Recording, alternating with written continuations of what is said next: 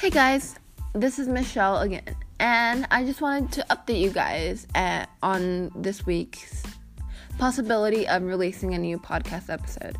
It's the week of May 20th, and I thought I'd like to let you guys know about the podcast. Unfortunately, last week we were unable to update due to busy schedules and AP testing, so I think this week we will be updating again if possible.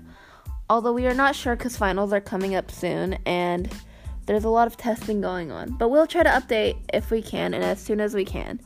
About the schedules for update, however, we'd love to update every week, but unfortunately, because of high school life and other things, updating, committing to um, a weekly update is not always easy. So, thank you for your understanding, and hopefully, we'll be able to update you again this week.